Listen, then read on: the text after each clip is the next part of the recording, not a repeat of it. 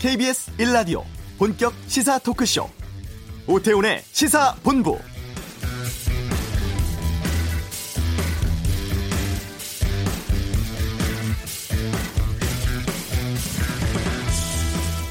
무슨 일이 있어도 사대문 밖으로 이사가지 말고 버텨라. 멀리 서울을 벗어나는 순간 기회는 사라지며 사회적으로 재기하기 힘들다. 조선시대 대표 실학자 정약용이 아들에게 유언을 남긴 것입니다. 이 유언이 200년이 지난 오늘까지 통용되고 있는 것 같습니다. 국토 11%밖에 안 되는 수도권에 대한민국의 모든 것이 몰려 있는데요. 우리의 수도권 쏠림 현상은 세계에서 유례를 찾기 없을 정도로 심각합니다. 저성장, 저출산으로 접어들면서 문제점 더욱 부각되고 있고 그 중에 또 일부 지방 도시들 고향의 쇠퇴가 있습니다. 지방의 위기는 지방만의 문제가 아닙니다. 국가의 생존과 직결돼 있죠. 오태훈의 시사본부 추석 특집 고향의 미래 지방 도시의 현재와 미래 이야기해보고 대책 모색해보는 시간 가져보겠습니다. 오태훈의 시사본부 지금 시작합니다.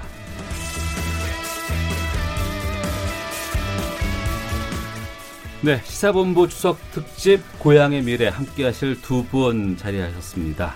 국가균형발전위원회 박진영 대변인, 정기석 마을연구소장 두 분과 함께하겠습니다. 두 분 어서 오십시오. 예, 네, 안녕하세요. 안녕하세요. 예, 추석날 이렇게 자리해 주셔서 고맙습니다. 네, 감사합니다. 예. 먼저 국가균형발전위원회 박진영 대변인께 국가균형발전위원회가 대통령 직속 기관인가요? 네, 네, 네. 어떤 조직인지 소개해 주세요. 음, 대한민국 국민은 전국 어디에 살든지 행복하게 살 권리를 가지고 있습니다. 네. 경제적인 측면에서나 산업, 복지, 문화 모든 측면에서 모두가 평등하게 잘 살 수 있는 거죠. 음. 그런데 이제 우리나라가 산업화되면서 지역 간의 불균형 발전이 일어나고 격차가 생겼습니다. 예. 이런 부분들을 해소하기 위해서 존재하는 기관이 어, 우리 국가균형발전위원회고요. 예. 어, 저희가 직접 집행하는 것은 아니고 음. 어, 자문기구로서 대통령에게 자문을 하고 네. 실제로는 정부 부처에서 집행하게 되어 있는 어, 그런 기관입니다. 예. 그리고 마을 연구소장이라는 직함이 좀 특이해요. 네. 이 마을 연구소라는 곳이 어떤 곳인지 말 그대로 마을을 연구하는 곳이고요. 예. 제가 2002년에 서울에 살다가 소위 귀농을 했습니다. 예. 어디로 귀농하셨어요? 아, 처음에는 전라도, 독도. 예. 예. 저는 뭐 몇 군데 이제 돌아다녔는데요. 아. 지금 이제 순천 쪽에 살고 있지만. 예, 예. 그러니까 횟수로 한 16년 좀 됐고요. 음. 어, 물론 농부가 되고 싶은 마음이 좀 있었어요. 예. 어, 머리 안 쓰고 좀 몸을 정직하게 써서 먹고 살아봐야지라는 생각을 갖고 내려갔는데 음. 바로 농사 지어서 먹고 살 수 없다는 사실을 깨닫는데 그렇게 뭐 오랜 시간이 걸리지 않았어요. 예. 가령 지금 평균적인 농가당 아마 농사 지어서 1년에 한 천만 원 정도 버는 거로 돼 있습니다. 음. 부부가 그것도 같이 일을 해서 네. 1인당 500만 원이죠. 저는 뭐 보니까 평균 정도의 능력도 없는 거로 저는 이제 파악을 했어요. 스스로 자각을 해서. 음. 그렇다면 저는 이제 농촌 마을에 살고 싶은데 계속 네. 도시에서는 이제 그만 살고 싶고 그럼 농촌 마을에선 무엇을 하고 살아야지에 대한 고민을 하도 많이 하다 보니까 음. 그게 이제 연구가 되고 그게 생업처럼 돼버렸습니다. 네. 아, 지금 방송을 듣고 계신 청취자분께서는 아마 대부분 지금 추석 지내러 이제 고향에 가 계시고 고향에 있는 뭐 부모님과 아니면 친지들과 함께 지금 이 방송을 듣고 계신 분들이 꽤 계실 것 같아요. 그런데 지금 이 고향의 미래는 어둡습니다. 또 우리 세대가 지나고 나면 이 고향이라는 곳이 없어질지도 모르겠거든요. 오늘 함께 하신 두 분의 직함을 이렇게 생각해 보니까 균형과 마을 여기에 핵심이 좀 있지 않을까 싶어요. 예, 사라져갈 수 있는 우리 고향의 미래 현명한 대책을 찾는 시간이 오늘 됐으면 좋겠다라는 생각이 듭니다. 아, 그럼 여기서 한 곳을 연결해서 좀 현황은 어떤지 좀 듣고 오도록 하겠습니다. 인구 감소로 인한 지방 소멸 위기를 몸소 체험하고 계신 분인데요. 평생 고향을 지켜온 섬진강 시인 김용택 시인을 연결해 보겠습니다. 나와 계시죠? 안녕하세요. 예. 네. 섬진강변에서 오랫동안 살고 계신 것으로 알고 있는데 어떤 마을인지부터 좀 소개해 주세요. 어, 정확하게 행정구역은 전북 임실군 덕친면 장산입니다. 네. 에, 한 500년쯤 됐고요. 마을 예. 생깁니다. 어, 한때는 한 40가구 정도가 있었는데, 음. 지금은 한, 뭐, 열 서너 가구 정도 살고 있습니다. 그리고 제가 아까 손가락을 꼽아가면서 세어봤더니, 네. 어, 23명이 살고 있습니다. 아, 그래요? 상주한 인구수는, 어, 20, 한 서너 명 정도 이렇게 됩니다. 그러면 그, 동네 분들 평균 연령은 어떻게 되나요? 평균을 낼 수가 없을 것 같은데 대략적으로 네. 예 대략적으로 한 뭐 70세 정도 되지 않을까. 아 네. 젊은 여든 살 여든 살 넘으신 그 어, 어머니들이 많습니다. 예, 젊은 분들은 시골, 거의 시골은 뭐, 네, 젊은 분들은 뭐 이장님이 좀 젊으시고, 예, 제가 아마 셋째 정도 일은 하나인데, 예, 세 번째 정도, 네 번째 정도 되지 않을까요? 네. 아, 그러시군요. 네. 네. 네. 그러면 마을 분위기를 어떻게 표현하기도 좀 애매할 것 같기도 해요. 마을 분위기라고 뭐 할 것도 없고 일단 뭐 여기는 천진강가고 그래서 이렇게 그 마을이 좀 이뻐서 아름다워서 음. 어 그 귀농하신 분도 아니고 귀촌하신 분도 아니고 일주일에 뭐한한 한 번씩 왔다 갔다 하시는 분들이 한 뭐 서너 가구 정도가 됩니다. 아 휴양 차원에서. 네, 네, 네. 어. 근데 그 김용택 시인께서 말씀하신 내용들을 좀 지금 들어보면 네. 이 마을이 머지않은 시기에 사라질 수도 있지 않을까라는 우려도 드는데요. 그렇죠. 어, 귀농하고 저희 지역에는 어, 강가로 이렇게 귀농하시고 귀촌하신 분들이 계세요. 예. 근데 그분들 어, 상당히 그 숫자가 많은데 어. 어, 그분들은 그 귀농하시고 귀촌하신 분들이 젊으신 분들이 안 계시죠. 예, 예. 40대도 없어요. 되게 50대 후반부터 어, 어 되게 60대, 60대 음. 되신 분들이 이제 그뭐 퇴직하시고 네. 어또 그러신 분들이 이제 귀촌하시고 음. 그러지 이제 귀농하고 귀촌하신 분들도 사실은 이 산골 마을이기 때문에 네. 어 연세가 나이가 어, 젊으신 분들은 거의 없죠. 어. 네. 네. 그렇게 몇백 년 동안 전통을 이어온 그 경치 좋은 곳에 있는 마을임에도 불구하고 네. 이제는 뭐 13가구밖에 남진 않았고 또 대부분이 어르신들이고 그렇죠. 뭐 그 농사를 이렇게 심한 농사는 지을 수 없고 이제 고추 농사 마을 앞에 예. 텃밭이나 이렇게 텃밭에 텃론에 이제 뭐 콩좀 어, 아들 딸에게 줄 콩이나 뭐 고추 음. 뭐 깨, 뭐 이런 정도 이렇게 조금씩 지치 거의 뭐 농사를 지으신 분들이 뭐 없죠. 네. 뭐 주변 다니시면서 어 내 마을이 네. 사라질 수도 있겠구나라는 우려감 때문에 내가 좀 뭐라도 좀 해봐야 되겠다라는 고민도 많이 하셨을 것 같거든요. 그렇죠. 근데 말하자면 무엇을 하기에는 이미 인구 자체가 그 젊으신 분들이야 되잖아요. 예, 예. 이런 산골 마을은 뭐 젊으신 분들이 거의 없기 때문에 어. 무엇을 하기에 뭐 생산적인 어떤 활동을 하기에는 굉장히 어렵죠. 네. 그리고 저는 이제 시골에 귀농하셔 귀촌하신 분들이 있어서 그분들하고 이제 어 뭐 한 달에 두 번 정도 글쓰기. 네. 글쓰기 그 취미로 이렇게 하는 모임을 하는 정도. 예. 어, 그리고 이 근방에는 뭐 어, 어떤 뭐 어, 조직이 있어서 음. 또는 뭐 귀농하신 전문분이 있어서 어, 어떤 뭐 이렇게 모임을 만들어서 농사를 짓는다든가 이러기에는 굉장히 어렵죠. 네.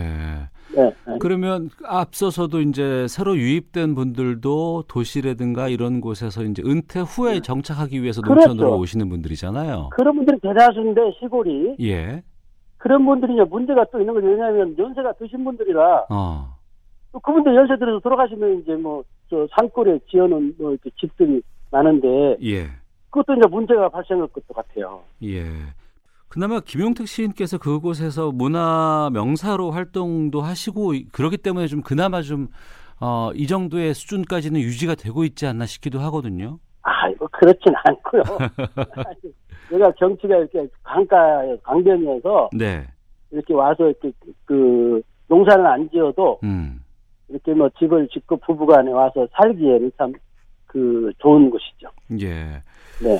그 나라에서 그 한 몇 년 전부터 서서히 이제 그 귀농 귀촌을 장려하는 사업들을 많이 해 왔었습니다. 굉장히 많이 왔죠. 예.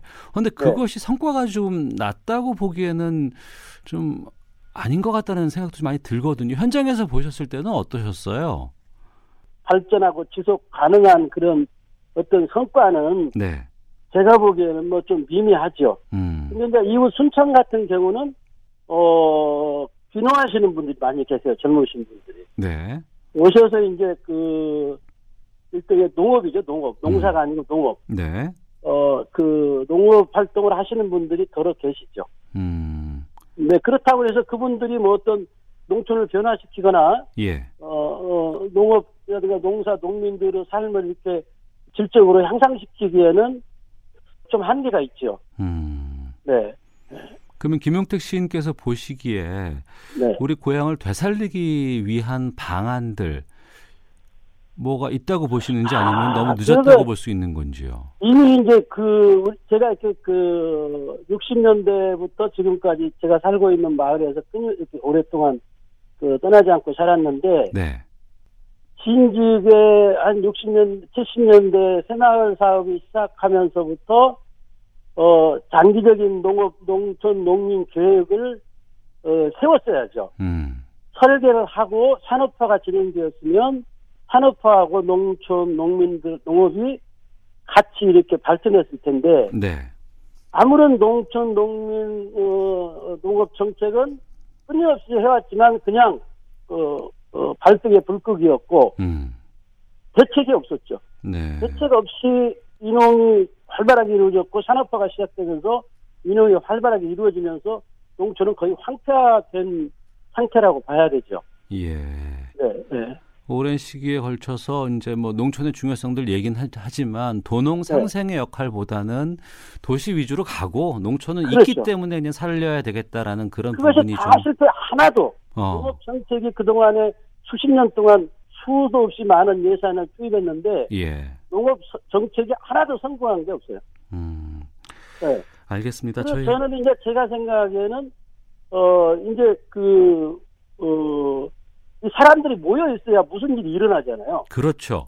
그 빽빽해야 된다고 그러잖아요. 예, 예. 빽빽해야 되는데 이 빽빽하게 만들 수 있는 어떤 거점. 음. 예를 들어서 뭐 인술 순창 남원이면 어느 한 도시를 거점으로 삼아서 거기를 빽빽하게 어. 인구를 모아서 어 모으는 네. 그런 어떤 장기적으로 보면 그런 것도 어떻게 보면 가능하지 않을까 하는 생각이 들기도 하지만 음. 그것도 저는 그 낙관보다도 비관적이라고 보죠. 아 그래요? 네네. 아그 이유는요? 왜, 그, 왜냐하면 지금 도시 전주시라든가 이렇게 어, 상당히 큰 뭐 60만 70만 되는 도시 인구들이 뭐 전라북도도 마찬가지고 다른 도도 마찬가지고 인구들이 계속 줄어들거든요. 인구 아. 감소는 서울도 인구가 감소가 되잖아요. 예. 근데 이 시골 도시는 더 감소가 되죠. 어. 전두리 자체가 이미 서서히 이렇게 에, 뭐 어, 빈집들이 늘어나고 예. 어 그런 상태인데 음. 농촌을 되살리고 농촌 농민 정책을 아무리 좋은 정책을 어, 쓰더라도 좀 불가능하다는 생각이 좀 들죠. 예. 네. 어, 좀 어려운 말씀을 해주셨는데 저희가 좀 이 시간 통해서 좀 어떤 네. 해법들을 좀 나올 수 있는지 좀 고민을 더 해봐야 될 것 같습니다. 그러니까 진짜 고민을 많이 해서 이건 정치적이고 정책적이고 정치적인 일이지 네. 어떤 개인이라든가 지자체가 뭐 노력을 해서 될 일은 아닌 것 같아요. 예, 알겠습니다. 네. 오늘 네, 말씀 고맙습니다. 네, 감사합니다. 네, 평생을 고향을 지켜온 시인의 입에서 쉽지는 않을 것 같다라는 좀 아, 답답한 그 토로를 들었습니다. 박진영 대표님께서는 어떻게 들으셨어요? 인구 절벽이 어쨌든 뭐 저출산 고령화가 하루 이틀의 문제는 아닌 상황이고요. 예. 이 부분에서 더 심각한 것은 그 지방 소멸 문제입니다. 네. 실제로 그 서울의 우리 수도권의 땅이 뭐 우리 전라 전체 국대 한12% 정도 됩니다만은 인구는 절반 이상이 살고 있고요. 그렇죠. 경제적으로는 뭐 대기업 등 기업이 한 75% 이상이 음. 어, 서울 지역에 있습니다. 네. 우리가 또 우리 일반 시민들이 쓰는 신용카드 같은 경우에 80한 1% 정도가 아, 수도권에서 사용되고 있습니다. 어. 사람과 경제적 부가 수도권에 집중되어 있다는 것이죠. 예. 여기에서 더 위험한 문제는 금방 말씀하신 전통적인 지방의 소도시, 뭐 양반의 고향 안동, 뭐 춘향의 고장 남원, 남원, 이런 도시들이 20년 전보다 인구가 반토막이 났어요. 예. 근데 더 큰 문제는 지방에 있는 대도시 이제는 부산, 대구 같은 도시들도 인구가 감소하고 있다는 겁니다. 음. 그래서 지금 우리나라에 228개의 어, 시, 시군구 중에 예. 89개 거의 40% 이상이 다 인구가 감소하고 있는 그런 실정입니다. 네. 정기수 소장께서는 직접 이제 귀농을 하셨기 때문에 네. 정부에서 국가적으로 귀농 귀촌을 상당히 오랫동안 장려했던 시기가 있었습니다. 네. 네. 그런데 그것이 지금 시간이 지나고 나서 봤을 때는 잘 정착했다고 판단하기는 쉽지 않아요. 김영태 시인께서도 그 부분을 네. 지적을 해주셨는데 원인은 어디에 있다고 보고 왜 그랬다고 보시는지요? 예, 저는 뭐 개인적으로 저도 이제 법적으로 시인이기도 해서 예, 예. 김영택 시인을 사석에서 스치듯이 몇 번 뵌 적이 있는데요. 네. 그분이 제가 아는 한 뭐 과장하거나 음. 아, 사실이 아닌 얘기를 하실 분은 아닌 것 같아요. 네. 그분 말씀에 전적으로 좀 공감을 하고요. 음. 저도 16년째 이제 어쨌든 농사를 짓고 있지는 않지만 네. 아, 또는 못하지만 농촌 마을에 살면서 연구도 하면서 어, 농민들 또 농촌 주민들이 어떻게 사는지 저도 뭐 농촌 주민의 한 사람이니까요. 음. 사는지를 봤고 제가 이제 귀농 본부 일도 하고 있어서 예. 그것도 이제 연구를 좀 하는데 예. 귀농에서 이제 농사를 쪄서 먹고 사는 일은 참 고단하고 어려운 일이고요. 예. 그럼 농사 말고 농촌이 이제 공동체가 되려면 음.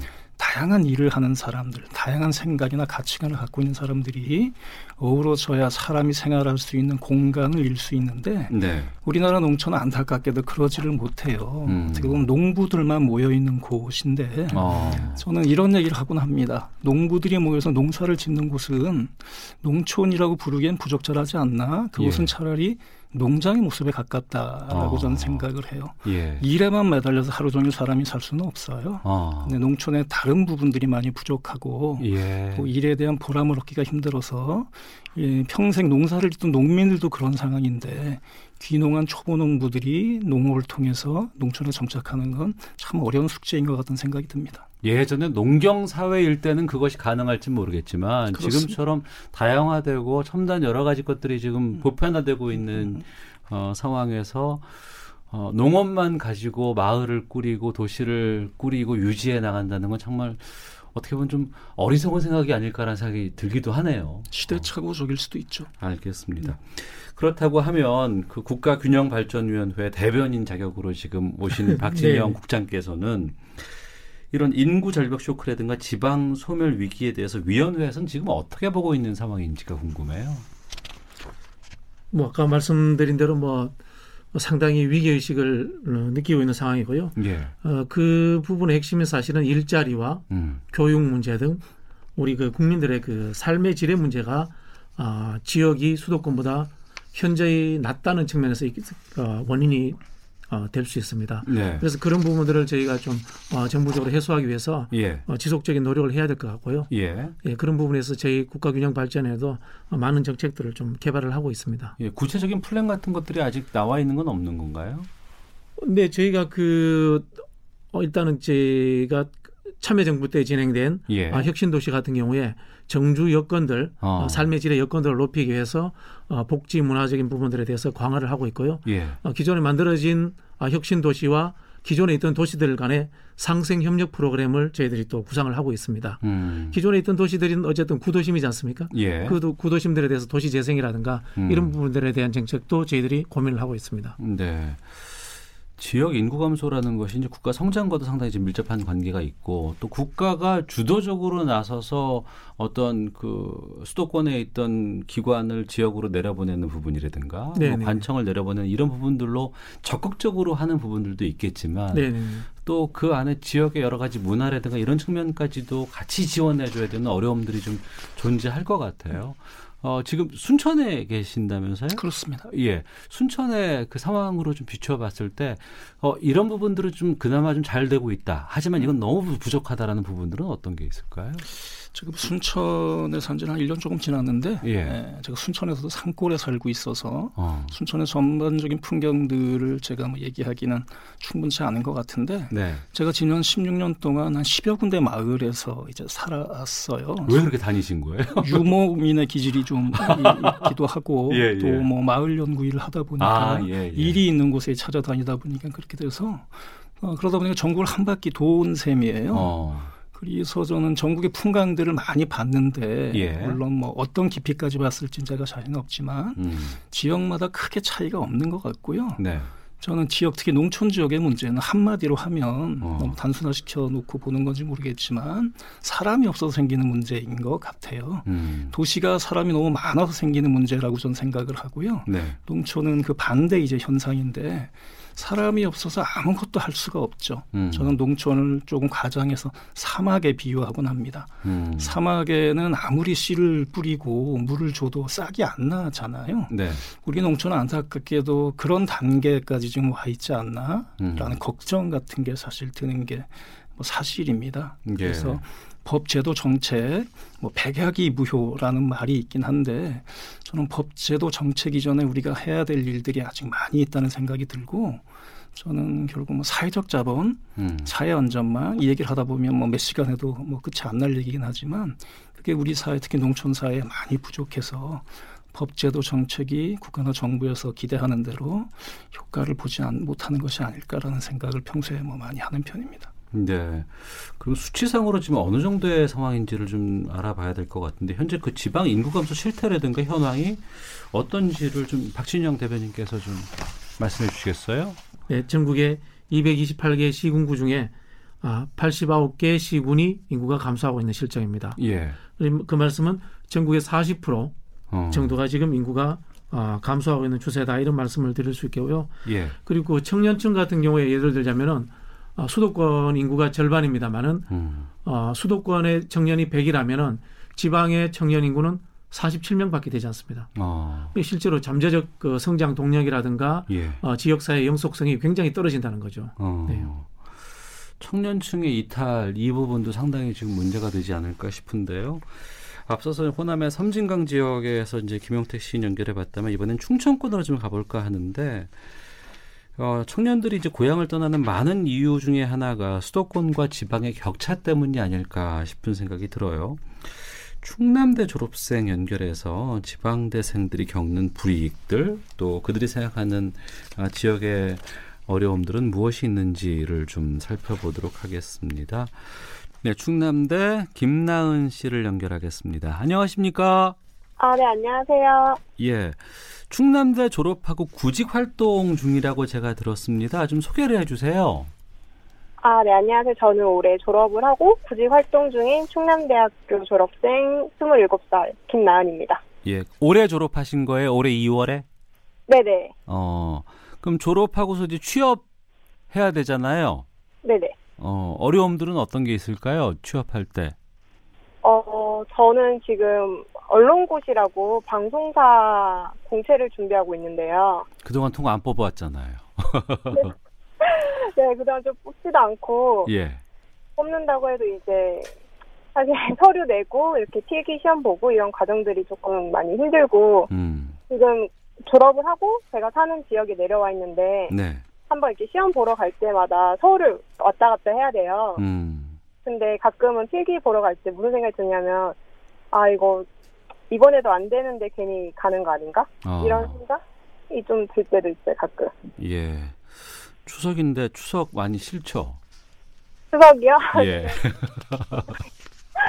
조금 네 그렇죠 아무래도. 어 어른들 잔소리도 좀 많고 좀 스트레스 받기도 할 것 같기도 하고요.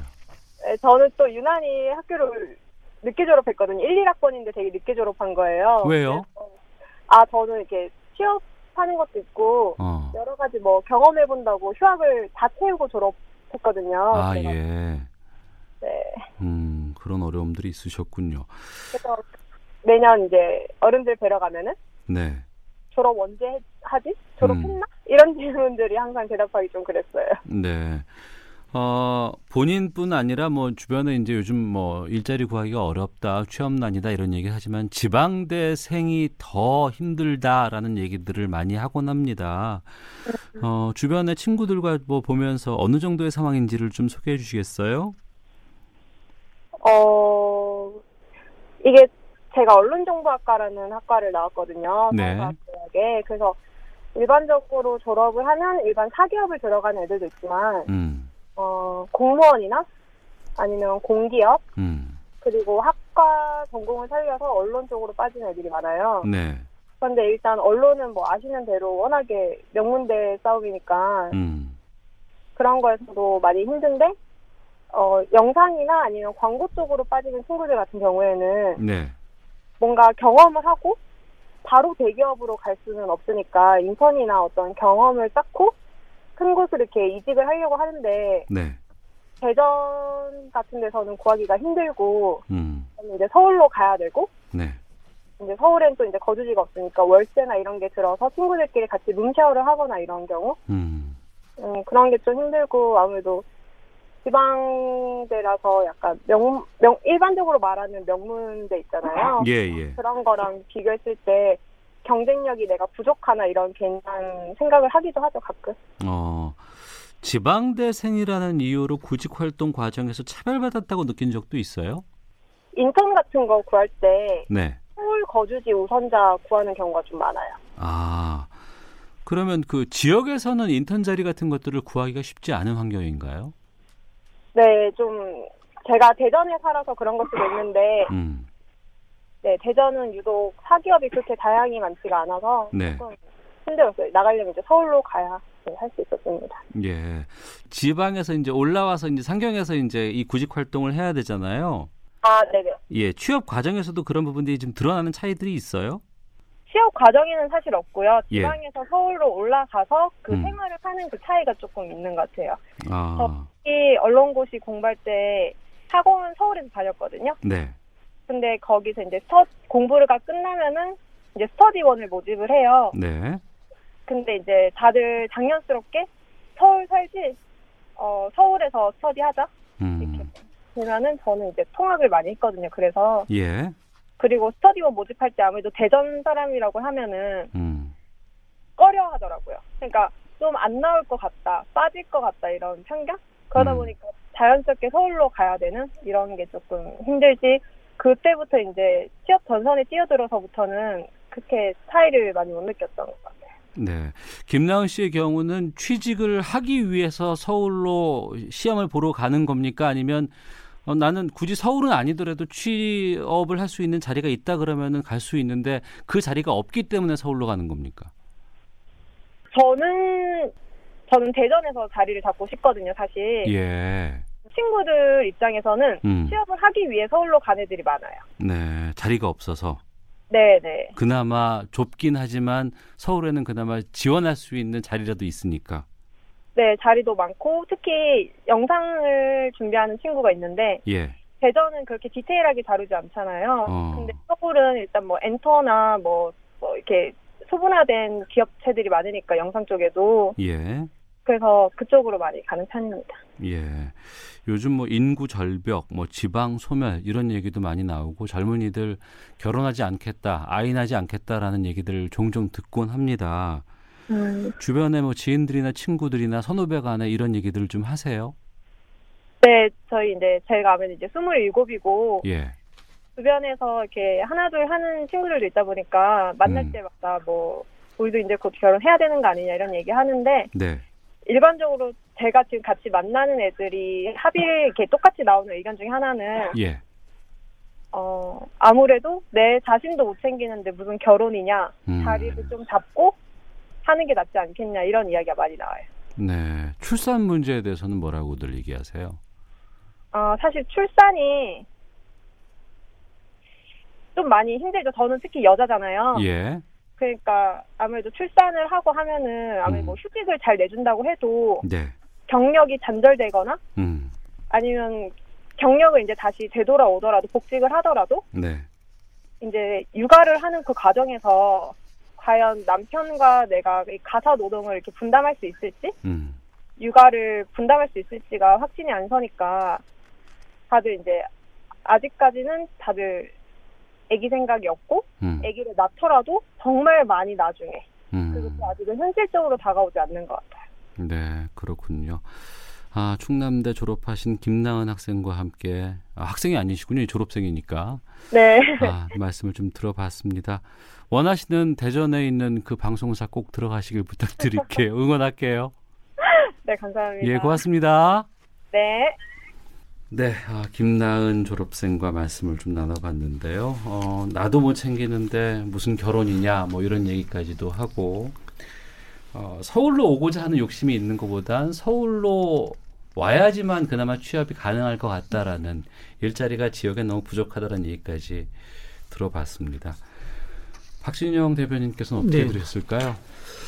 일단 그 수도권과 지방의 기회의 불평등이 한국 사회에 이제 고착화되었다는 게 굉장히 큰 문제점이죠. 네. 조금 전에 말씀드린 것처럼 우리나라 천 개 기업 중에 74% 정도가 수도권에 있으니까요. 음. 서울이 오지 않으면 이제 취직이 안 되는 상황인 거죠. 예. 사실 사람이라는 게 자기가 나란 자, 땅에서 거기서 또 자라고 결혼하고 어, 자기가 또 나이 들어간다는 것. 그게 사실은 인간답게 사는 삶인데요. 네. 어, 이제 한국 사회가 아, 수도권의 집중으로 인해서 그런 상황들을 만들어내지 못하는데요. 음.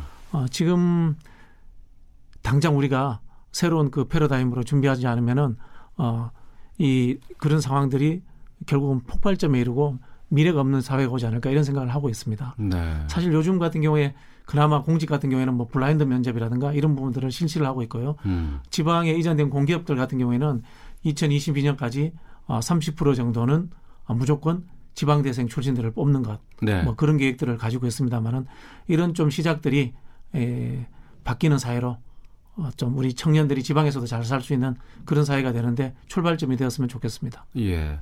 지역에 계시면 청년들을 좀 보세요. 청년들을 만날 일이 있죠. 예.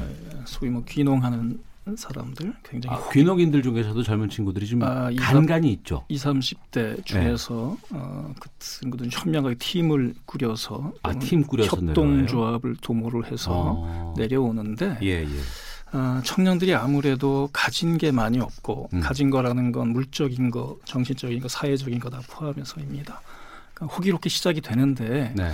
지속 가능한 그런 단계까지 가지 못하는 안타까운 음. 경우들이 있어요. 왜냐하면 지역에 이제 비빌 언덕 뭐 이런 게 있어야 되는데 아까 그 김용택 시인도 거점 뭐 이런 얘기 하셨는데 예, 예. 그냥 플랫폼의 개념입니다. 이 친구들이 어. 내려와서 맨 땅에 헤딩하지 않고 네. 와서 인큐베이팅도 좀 받고 예, 예. 이들만한 선배 멘토링도 좀 받고 어. 이런 시스템이 지역에 준비가 돼 있어야 되는데 예. 오로지 그 책임이나 노력이 오로지 개인이나 어. 팀에 주어져 있기 때문에 이 친구들은 역부족인 상황에 많이 부딪히게 되죠. 뭐 어. 그 중에서도 어쨌든 아, 계속 어쨌든 음, 강고하게 나가는 친구들이 있긴 한데 예. 아직까지 실험적인 단계일 수밖에 없고요. 음. 어, 다행스럽게도 지역이나 정부에서 시스템을 이제 만들어서 가령 예전에 일본의 지역 부흥 협력대 같은 경우에 시스템 프로그램들 만들고 있어서 기대가 됩니다. 비빌 언덕을 만드는 지금 작업들을 하고 있는 거죠. 네, 비빌 언덕도 이제 국가라든가 이제 지자체에서 좀 많이 그 언덕이 돼 줘야 될 것 같기도 하고 또 한편으로는 그 수도권과 지방의 격차 같은 것들을 특히 젊은이들은 많이 아파하거든요. 그 부분을 좀 해소시킬 노력들이 있어야 될 것 같은데 현재 좀 통계로 본 뭐 수도권과 지방의 격차는 어느 정도로 파악됐는지가 좀 궁금하거든요. 네, 그 취업이나 뭐 경제적인 문제들 외에도요, 음. 실제로 느끼는 문화복지 관련 서비스 접근도는 엄청난 차이가 있습니다. 예. 우리나라의 그 아까 말씀드린 아, 228개 시군구 중에 아, 꼴찌 92%가 문화 접근도 복지 접근도의 꼴찌의 92%가 어, 지방에 존재하고 있습니다. 예. 이 지방에 있는 분들은 공연이라든가 아, 의료 어. 이런 혜택들에서 굉장히 멀어져 있다는 거죠. 예. 어, 보통 우리 수도권 같은 경우에는 뭐 2, 30분 안에 모든 그런 혜택을 누릴 수 있는 기관들이 존재하지 않습니까? 음. 지방에는 현재도 수준이 1시간을 넘었습니다. 대부분이. 네. 그래서 지금 많은 지자체들이 1시간 안에 의료, 문화, 복지 서비스를 누릴 수 있는 음. 어, 그런 것들을 하자라는 운동들을 좀 하고 있는 뭐 그런 실정입니다. 네. 이전 정부부터 수도권과 지방의 격차를 줄이기 위해서는 여러 가지 노력들을 해온 것은 있어요. 네네. 그런데 그 그간의 국가 균형 발전 정책에 대해서는 지금 어떤 평가가 나오고 있어요? 노무현 대통령 시절에 국가균형발전 특별법이 만들어졌고 예. 공공기관의 지방 이전, 음. 혁신도시 건설, 뭐 세종시 같은 것들에 대한 건설들이 어, 정책이 수립이 되었습니다. 네. 이명박 대통령 초기에 이제 그런 일들이 이제 집행이 되었죠. 음. 어, 집행이 되고 어, 어느 정도 뭐 성과를 이루었습니다만은 당시 어떤 일이 있었냐면은 수도권 정비 계획이라는 것을 이렇게 이명박 정부 때 실행을 하게 됩니다. 수도권 정비 계획이요? 예, 예. 예. 기존에 우리 수도권이 수도권이 규제가 있었습니다. 예, 예. 공장 총량제라든가 이런 총량제가 있어가지고 어. 어, 모든 그 기업들이라든가 새로 생기는 공장들이 지방으로 가게 돼 있었는데요. 그렇죠. 정비 계획을 세우면서 그것들을 좀 완화를 했습니다. 어. 그래서 수도권 북부라든가 예. 서울 외곽 지역이라든가 어. 이런 곳에 공장들이 어, 제법 들어오게 됐죠. 예. 이름으로써 다시 어, 수도권이 집중되는 좀 그런 어, 효과들이 있었고요. 어. 그리고 뭐 또 이명박 정부 때 사프라이스의 경제권 구상이라고 해서 지방을 경제 단으로 나누어 가지고 한번 그 지역의 발전 역량을 주겠다고 했는데 네네. 실제로 뭐 집행이 되지는 못했습니다. 음. 그런 측면이 있고 박근혜 정부 때는 오히려 이제 어, 경제권보다는 생활권 개념으로서 네. 어, 접근을 했습니다만은 이 역시 뭐 구체적인 성과는 내지 못한 채 이제 현 정부로 넘어오는 어, 이런 상황이 되었다 음. 이렇게 보시면 되겠습니다. 네. 실제로 노무현 정부 때 기획하고 일정 집행한 것 위에 음. 어, 한 10년 동안은 어, 구체적인 성과는 좀 없었다고 보는 게 현실적인 평가인 것 같습니다.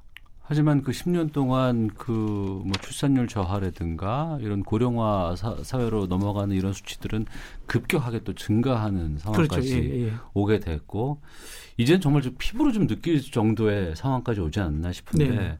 그런 국가 정책들에 대해서 현장에서 좀 어 이건 좀 하고 있구나라는 건 느껴보신 적 있으세요? 제가 수년 전에 그 선진국이라고 하는 독일, 오스트리아 연수를 가본 경험이 있습니다. 예. 그때 가서 농촌 농업 주로 보러 간 목적이었었는데 네. 저는 그거보다는 오히려 독일의 학교, 음. 교육 시스템 음. 여기에 더 인상적인 감동을 받았어요. 예. 독일은 11살에 자기 진로가 결정이 됩니다. 네. 중학교죠. 세 가지로. 음. 공부 좀 하는 애들은 어, 공부가 재밌는 애들은 네, 네. 인문학교로 가서 계속 공부해요. 대학교까지 계속 가는 거죠. 좀 그렇지 않은 애들은 직업학교, 실업학교 이렇게 나눠지는데요. 우리나라 학교는 저도 이제 각급 학교 과정을 다녔고 네. 심지어는 저는 자연과학, 사회과학을 넘나들면서 박사과정까지 다녀봤는데 한국의 학교나 대학은 음, 그런 충족을 충족시켜 주지 못하는 구조적인 문제가 있는 것 같아요.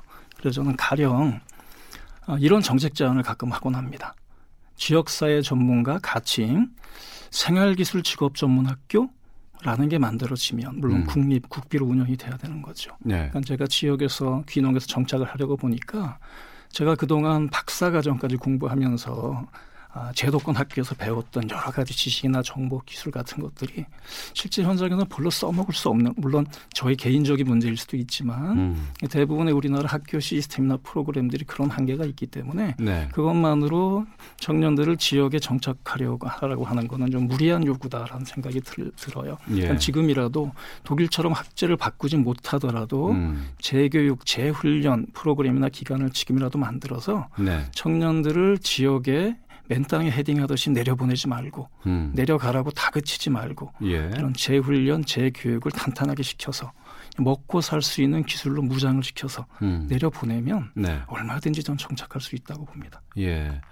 지역의 장점이라고 하면 무슨 뭐 자연 환경이 좀 이렇게 뭐 좋다거나 이런 부분들도 있을 것 같고 또 이제 인간적인 삶에 대한 것들도 있을 것 같고 여기에 이제 교육적인 측면들이 좀 많이 좀 보탬이 된다 그러면은 좀 실효성이 좀 더해지지 않을까 싶은 생각이 드는데 뭐 지방대학의 뭐 자율적인 교육 역량을 좀 강화한다는 방안이라든가 뭐 우수 지역 인재 양성 이런 좀 구체적인 대안이 좀 필요하지 않나 싶거든요. 예, 현재 수준에서는 아까 말씀드린 것처럼 어, 공공기관의 지방대생의 의무 채용 정도가 뭐 정책대로 진행되고 있는 내용들이고요. 예.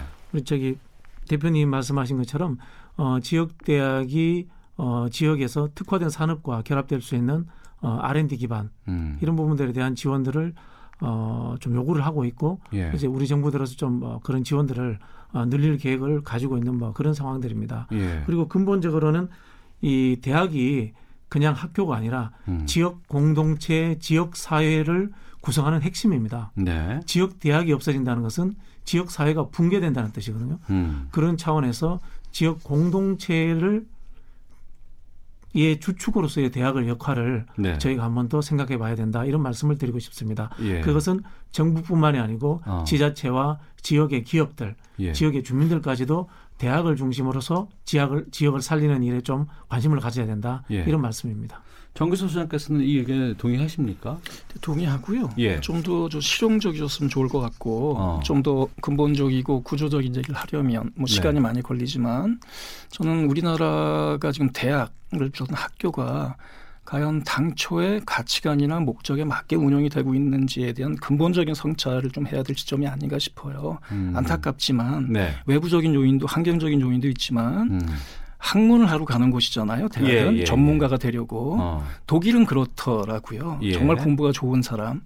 근데 우리나라는 저도 박사과정까지 하나, 하지 않았습니까? 예. 저는 개인적으로 학문적인 사람이 아니에요. 예, 근데 어쨌든 예, 그런 예. 선택을 좀 했었고요. 음. 근데 저만 그런 게 저 주변에 있는 사람들 네. 대학은 정말 공부하고 싶은 사람이 가야 돼요. 음. 근데 우리나라 지금 그렇지 않잖아요. 네. 취직, 가죠. 취직하러 가죠. 네. 그러니까 취업 아, 학원 같은 기관으로 전락이 돼 있습니다. 음. 그것을 대학이라고 부르거나 당초 목적대로 그 대학의 효용이나 그걸 기대한다는 것은 좀 어불성설이라는 생각이 들어서 네.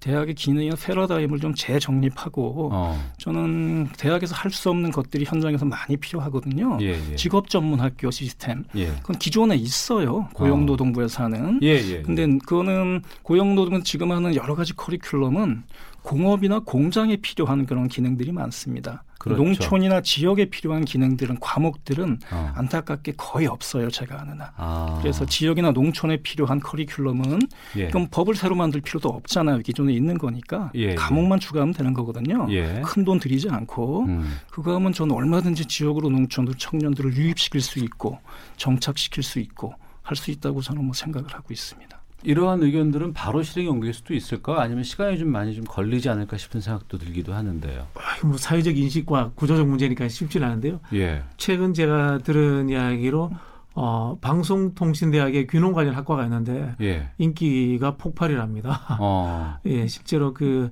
젊은 층들이 어, 경쟁사회에서 내던져져 있다가 직장을 못 구하니까 예. 지방으로 가는 경우도 있고 어. 뭐 그런 분들이 상당히 많다고 하더라고요. 예. 음. 알겠습니다. 오태훈의 시사본부 추석 특집으로 함께하고 있습니다. 고향의 미래. 일부는 여기서 좀 마무리를 짓고요. 지금까지 사라져가는 고향의 현재에 대해서 좀 짚어봤으면 잠시 후 2부에서는 지방도시 소멸의 대책을 모색해보는 시간 갖도록 하겠습니다. 방금 학교 얘기도 했었는데 학교 총장도 좀 연결해서 좀 자세한 얘기도 좀 들어보는 시간 갖겠습니다. 아, 멀리 가지 마시고요. 뉴스 들으시고 잠시 후 2부에서 뵙겠습니다.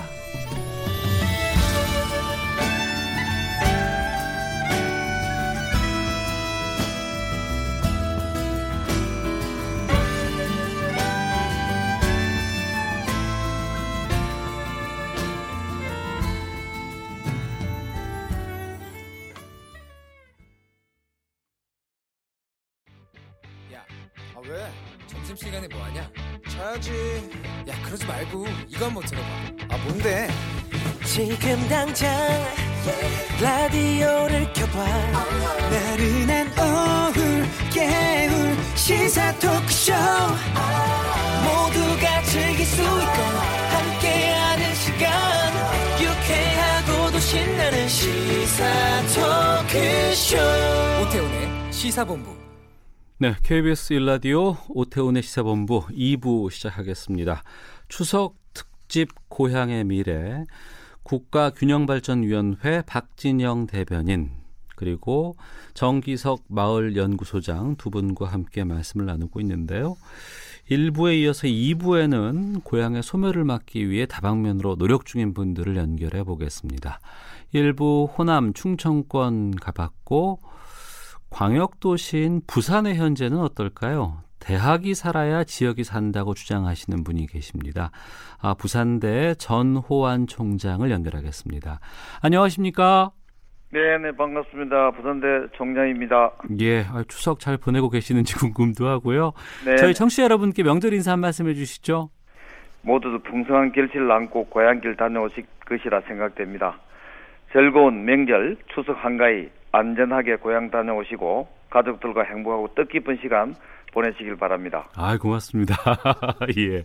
네. 그 지방 국립대 위기를 타파하기 위해서 지역 거점 국립대 10곳이 모여서 연합체 만들었다고 들었습니다. 어떤 네. 연합체인지 소개해 주세요.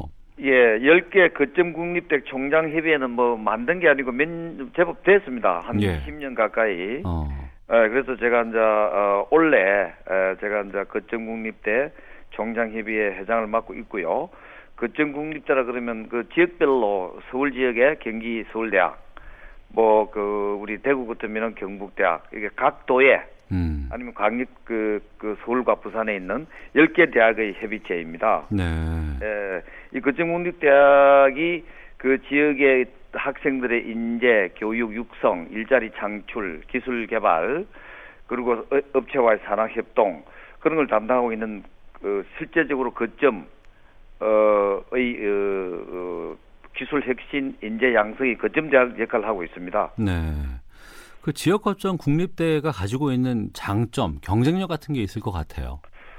그 70년대, 80년대는 지역 거점 국립대학의 입학 성적이 상당히 높았습니다. 아, 그랬죠. 예. 예, 예를 들어서 어, 이 경상도라든지 호남 보수 저 조금 이래 보수적이지 않습니까? 예. 이 학생들이 공부를 잘하더라도 서울에 부모님들이 보내는 걸 다 아, 좋아하지 않았지요. 아, 그 옛날 얘기인데.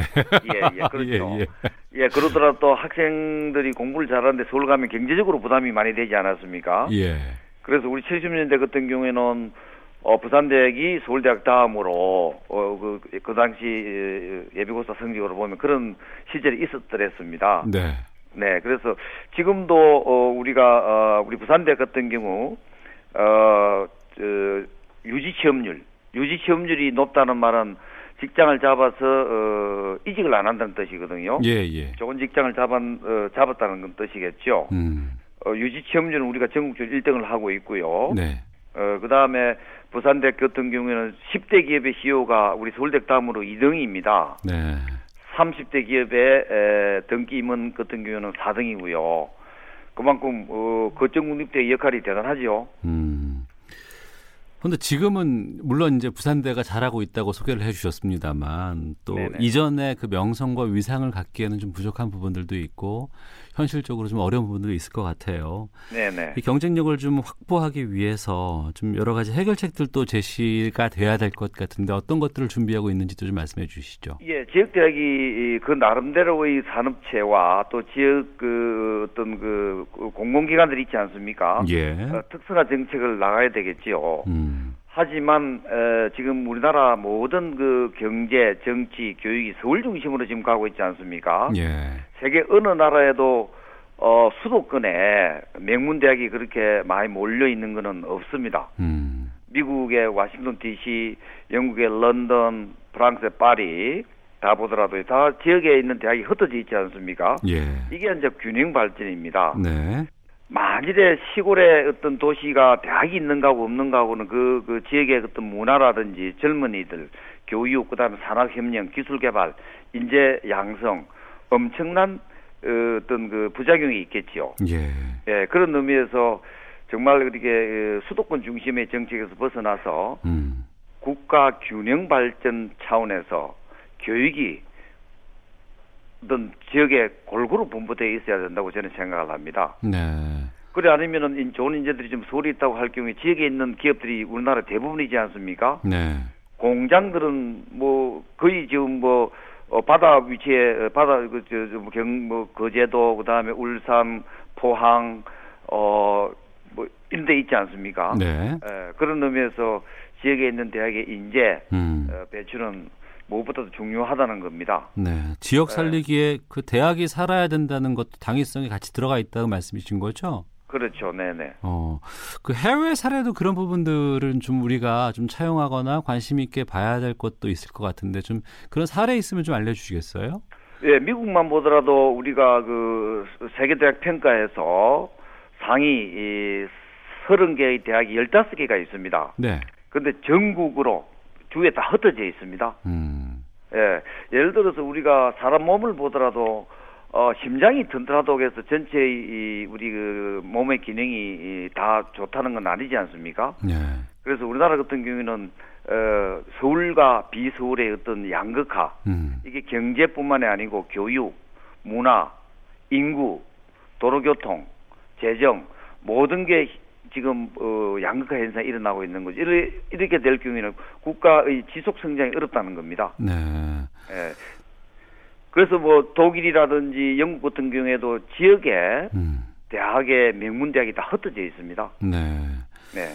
지역과 대학이 이제 우리 고향을 살리기 위한 노력들을 해주는 동안 네. 또 국가는 또 여러 가지 지원들도 필요할 것 같은데 뭘 하는 게 좋을까요? 국가가 할 일.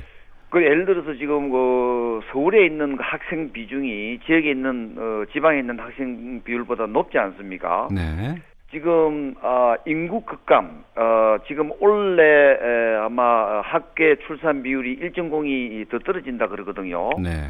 아마 2018년도 출산 예정자 수가 어, 한 32만 명 왔다 갔다 내외된다 그러거든요. 음. 근데 OECD 대학 평균이 어, 출생자의 40% 정도가 대학을 갑니다. 네.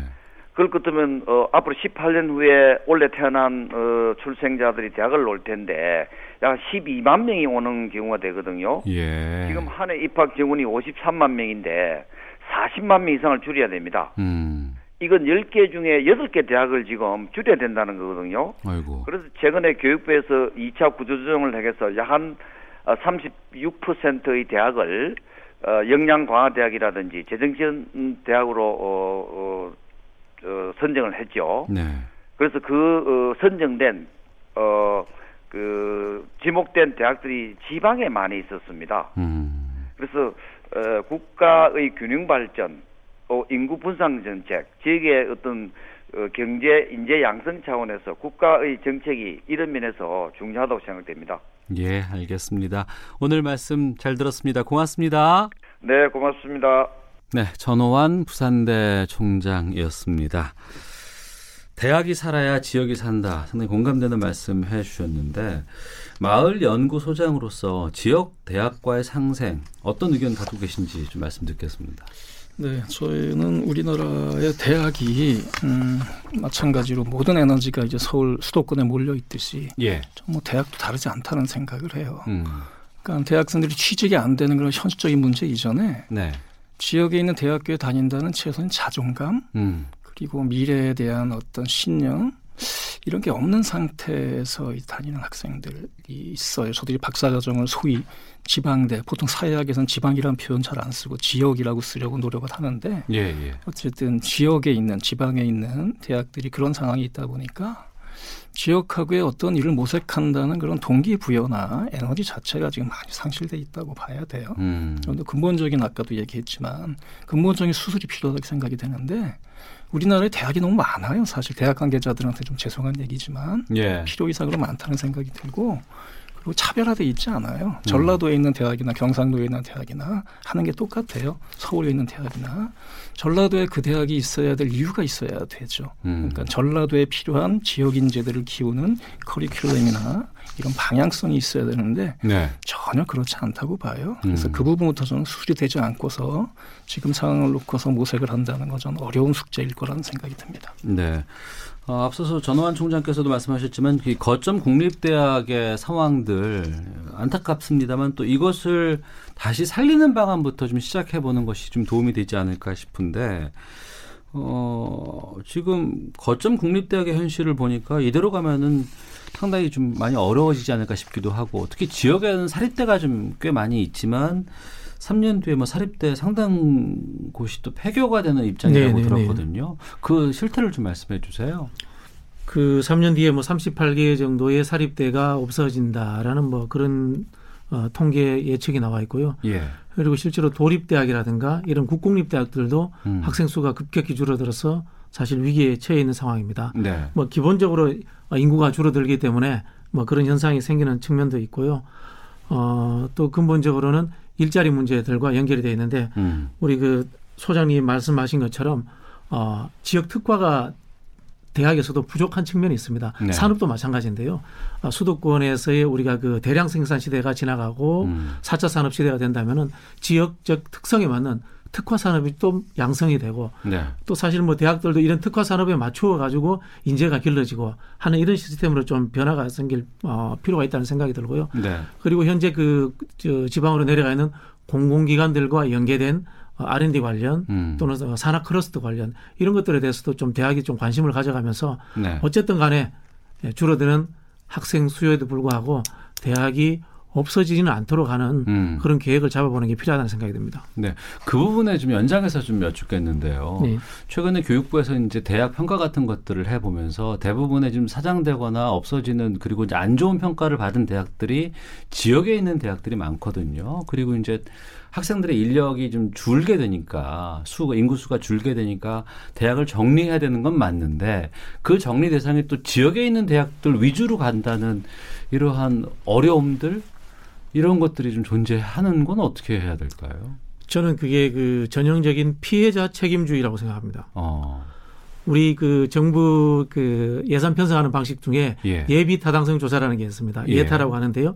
예타를 하면은 이제 경제 효용치입니다. 경제 효용인데 당연히 인구가 많고 사람들이 밀집하고 유동 인구가 많은 곳이 예타가 잘 나옵니다. 그렇겠죠. 어, 그런 네. 곳에는 계속해서 지원을 해주게 됩니다. 네. 지방은 당연히 사람이 적으니까 네. 예타가 잘 나오지 않습니다. 그런데 예. 우리가 급격한 산업화 시대에 서울이 수도권이 이렇게 발전한 데는 실제로는 지방의 값싼 노동력이 공급이 되고 그렇죠. 그리고 농촌에 저고가 정책을 했단 말이에요. 예, 저고가 예, 정책을 해야지 말이 예. 서울의 값싼 노동력을 목에 있었죠. 예. 그런 희생들 속에서 어, 수도권이 성장한 건데 어. 그런 피해자들에게 다시금 피해를 주는 피해자 책임이 또다시 진행되는 그런 식으로 해석이 될 수 있다고 봅니다. 예.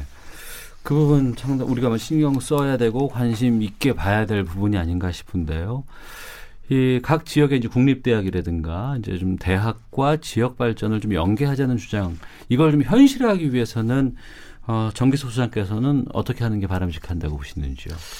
예, 그 제가 그 존경하는 분 중에 한 분은 아마 충북 철학과 교수하다가 어, 느닷없이 지역에 내려가셔서 공동체 뭐 이런 거 운동하시는 윤구병 선생이라고 계십니다. 네. 출판사도 하시고 이분이 좀 하는 표현이 좀 과격하게 들릴 수도 있지만 대학교를 없애자라고 하신 적이 있는 것 같아요. 음. 저는 뭐 농담반 진담반으로 어, 대학을 하나로 통합하면 어떻겠나는 생각을 한, 한 적이 있어요. 그러니까 서울대학교는 그냥 한국대학교죠. 음. 그리고 부산대학교는 한국대학교의 부산 캠퍼스. 그래서 아까 얘기했던 대로 지역에 꼭 필요한 꼭 있어야 될 이유를 스스로 찾고 뭐 이렇게 바뀌어야 된다는 생각이 들고요. 독일 얘기를 또 하자면 음, 공부가 정말 재밌는 아이들만 이 대학교를 가야 되잖아요. 예. 자기가 학자가 되거나 전문가가 되고 싶은 사람. 그러니까 저는 대학의 문제가 대학 안에 있다고 생각이 되지 않아요. 음. 그러니까 저같이 대학교를 꼭 가야 될 이유가 없는데 다른 경로가 없기 때문에 대학교를 가는 경우가 많을 거예요. 음. 그래서 대학교가 이제 많이 생겼는데요. 네. 그러니까 뭐가 먼저인지는 모르겠어요. 음. 그걸 좀 정리하는 작업이 좀 필요하다는 생각이 들고요. 아프겠죠. 대학으로서는. 근데 그게 아니고서는 서로가 서로한테 이제 피해를 끼치는 상황.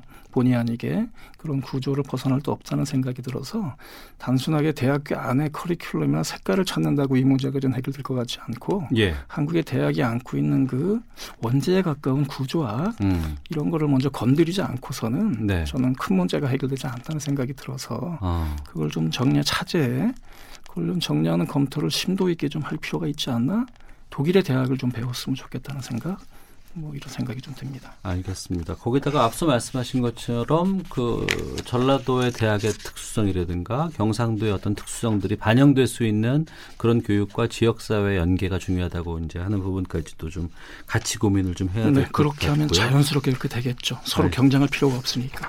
알겠습니다. 자, 오태훈의 시사본부 추석 특집 고향의 미래 함께하고 계시는데요. 그럼 여기서는 그 지역적인 특수성들을 어떻게 반영하는 것이 좋을지에 대해 좀 살펴보겠습니다. 전체 면적의 82%가 산악 지역이죠. 강원도입니다. 젊은 인재까지 도시로 빠져나가면서 관광, 뭐 지하 자원으로만 한국 경제에 기여해 왔다면 지금은 상황이 다르다고 합니다. 지역 산업의 재도약이 이루어지고 있는 강원도 연결해 보겠습니다. 강원 창조경제혁신센터의 한종호 센터장을 연결합니다. 안녕하십니까? 네, 안녕하세요. 한종호입니다. 예. 강원도도 인구가 크게 줄고 있다고 들었는데 지금 강원도 네. 인구 감소 실태는 어떻습니까? 아, 뭐 다른 지역이나 마찬가지일 텐데요. 예. 강원도도 아주 인구 감소가 아주 심각한 상황입니다. 음. 그러니까 지난 한 10년 동안은 그래도 조금씩이라도 인구가 늘어났거든요. 네. 근데 작년부터 인구가 순 감소하기 시작을 했어요. 어. 그러니까 통계청은 이제 2030년쯤 되면 이 대한민국 인구 총 인구가 감소할 것이다. 이렇게 예측을 하고 있는데 강원도는 뭐 10년보다 더 땡겨서 네. 벌써 인구 감소가 시작된 셈이고요. 강원도가 이 전국의 어, 면적으로 비하면 전국의 한 6분의 1 정도 되거든요. 어. 근데 인구는 3%가 안 돼요. 예. 그러니까 그나마의 그 인구들이 다 이제 흩어져 살고 있는데, 그러니까 인구가 이렇게 이제 줄기 시작하니까 특히 도시 지역을 제외하고는 이제 농촌이나 어촌, 산촌에서는 실제로 지역 소멸이 진행이 되고 있습니다. 어. 그래서 농촌 마을에 가보면 뭐 60대, 70대가 제일 막내인 경우가 많은데 예. 앞으로 청년층이 좀 유입되지 않으면 얼마 있다가는 뭐 사람이 살지 않는 이 빈 마을이 유령 마을이 되고 말 것 같아요. 음. 이제 우리가 인구 감소 문제 해결책으로 이제 저출산 대책에 상당히 많이 매달려 왔었잖아요. 투자도 네네. 많이 하고. 네. 근데 이제 강원도의 입장으로 봤을 때 지방 소멸 문제 해결할 수 있는 유일한 해법 이거 말고는 없을까요? 그러니까 이제 말씀하신 것처럼 그 인구 감소의 이제 가장 큰 문제는 특히 그 강원도 같은 경우는 이 생산 전량의 젊은 층이 빠르게 빠져나가고 있다는 점입니다. 네. 그러니까 이제 20, 30대 젊은 층이 뭐 1년에 한 2만 몇천 명 가량 강원도를 일자를 찾아서 강원도를 떠나거든요. 어. 그러니까 그러다 보니까 뭐 고령자는 그대로 늘어나고 젊은 층은 줄어들고 그래서 아주 빠른 이제 고령 사회가 되는 되어가고 있는데 네. 이걸 이제 저출산 대책이란 방식으로 그러니까 아이를 더 낳아서 출산을 늘려서 해결하는 타이밍은 이미 지났다는 게 이제 전문가들의 다 이야기입니다. 네. 그러니까 아이 아이를 낳아서 해결할 수 있는 상황은 아니고요. 어. 그렇다면 결국 사람들이 강원도로 오게 해야 된다. 뭐 이런 방법이 남는 건데. 네. 그러니까 되게 이제 사람들이 그럼 강원도를 어떻게 오게 할 거냐. 그 방법으로 뭐 공장을 유치한다, 공공기관을 이전시킨다, 또는 뭐 대학의 외국인 유학생을 많이 받아들인다. 또 뭐 외국인 이민자를 받아들인다. 뭐 이런 방법이 이제 많이 적용이 되어 왔는데 사실 어느 하나 근본적인 해결책은 되지 못했던 것 같습니다. 네. 왜냐하면 뭐 지속 가능한 생태계가 만들어지지 못하기 때문인데요. 음. 그래서 이제 저희 센터 같은 경우는 좀 사람들이 진짜 강원도로 왔, 올 뿐만 아니라 와서 지역에 뿌리를 내리고 생태계를 이룰 수 있는 그런 방법을 찾으려고 노력을 네. 하고 있습니다. 그럼 그 방법은 뭐가 있습니까? 어, 저희는 이제 뭐 뭐랄까 청년 일자리인데요. 예. 그러니까 이제 청년들이 이 지역에서 좋은 일자리를 어, 만들 수 있다면 이 유입이 많아지고 그다음에 그런 청년들이 만들어내는 어, 일자리를 어, 새로운 서비스와 제품 이런 것을 어, 소비하기 위한 도시의 이제 방문자가 늘어나는 그런 구조를 만들어내는 게 하나의 방법이라고 생각을 큰 가설을 세우고 있는 건데요. 예. 어, 그러기에는 이제 그런 청년 창업으로 지역을 살릴 수 있는 어, 그러기에는 굉장히 좋은 환경이 만들어지고 있다고 말씀을 드리고 싶어요. 아, 예. 예, 그것은 이제 그 근거는 뭐냐면 요즘 이제 우리 사회의 트렌드가 크게 바뀌고 있습니다. 그러니까 뭐 1인 가구가 늘어나고 개인화된 소비가 늘어나고 뭐 그 소확행이라고도 하죠. 예, 예. 그러니까 이제 소소한 경험에서 기쁨을 얻는 그런 어, 취향 소비가 많아지고 있고요. 그러다 보니까 이제 대, 도시의 뭐 대형 쇼핑몰도 소비자 체험 위주로 바뀌어 가니까 대형 상권이 쇠퇴하고 그 작은 골목 상권이 뜨는 이제 그런 분위기가 있지 않습니까? 네. 그러니까 그런 원리를 이제 지역에 잘 적용한다면 음. 이 로컬에 특화된 어떤 지역 컨텐츠를 만들어내면 거기에서 어, 청년들의 창업의 기회가 있고 그런 게 어, 도시의 소비자들을 많이 끌어들일 수 있다. 뭐 이렇게 생각을 하고 있습니다. 네. 일자리가 있으면 인구가 유입되는 거는 뭐 인지상정 같기도 하고요. 어쩌면 네네. 단순한 논리일 수도 있습니다. 그런데 이게 이제 성공하는 사례들이 이제 등장을 해야지 되는 거 아니에요? 아, 물론입니다. 그러니까 뭐 일자리가 최고의 복지라는 말은 뭐 누구나 하는 이야기죠. 그러니까 좋은 일자리가 있으면 당연히 좋은 인재들이 몰리는데요. 네. 그 우리 경제의 이 성장 단계를 보면 이제 그게 그 방금 말씀처럼 그렇게 쉽지가 않은 것 같아요. 음. 그러니까 즉 우리 경제가 지금 지난 몇십 년 동안은 이 대규모 공장에서 대규모 노동자들을 고용하는 그런 이제 제조 기반의 산업으로 우리 경제를 그 키워왔지 않습니까? 네. 이제 근데 그런 제조 기반의 산업이 점차 경쟁력을 잃어가고 있습니다. 뭐 음. 중국을 비롯해서 여러 신흥 국가들의 추격을 당하고 있고요. 또 하나는 인간이 하던 일을 점차 기계가 대신해 가고 있지 않습니까? 네. 이제 요즘은 이걸 뭐 4차 산업혁명이라는 그 흐름 속에서 보는데 그러니까 4차 산업혁명으로 인공지능이 어 사람이 하던 일을 대체하면 기업은 살아남겠지만 그 공장에서 일하던 사람들은 점차 일자리 잃게 되잖아요. 네네.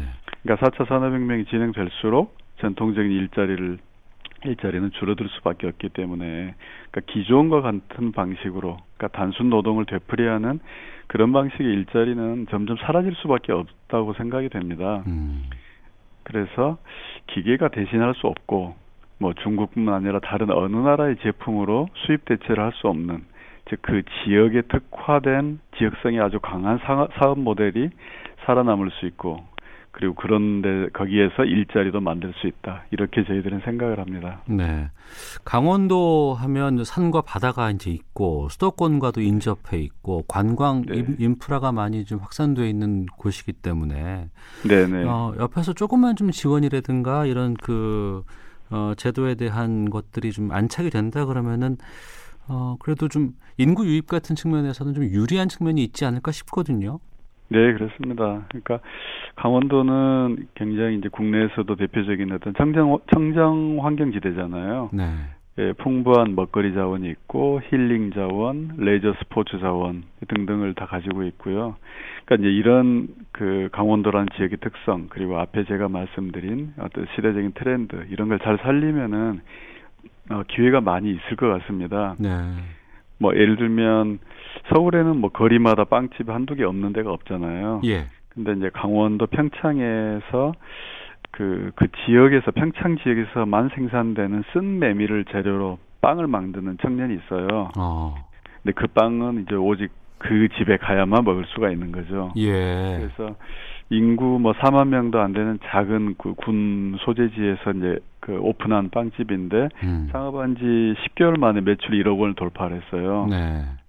또 강릉에서는 1920년대에 지어진 그 막걸리 술 도가집 음. 그이 비어 있던 이 공간을 개조해서 수제 맥주집을 차린 청년들이 있는데 네. 아 뭐 지난 동계 올림픽 때 아주 외국인 손님들로 막 대박을 쳤던 곳이고요. 음. 그러니까 이렇게 어, 그 지역의, 그 지역이 갖고 있는 자원하고 그 지역의 스토리, 이런 걸 잘 활용을 하면 네. 굉장히 어, 훌륭한 창업, 청년 창업 모델들이 많이 나올 수 있다고 생각을 합니다. 네.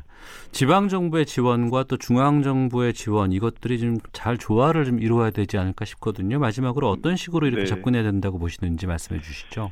네. 어, 정부와 지자체들이 뭐 인구 절벽으로 인한 지역 소멸을 막아야 되겠다. 뭐 여러 가지 노력을 하고 있습니다.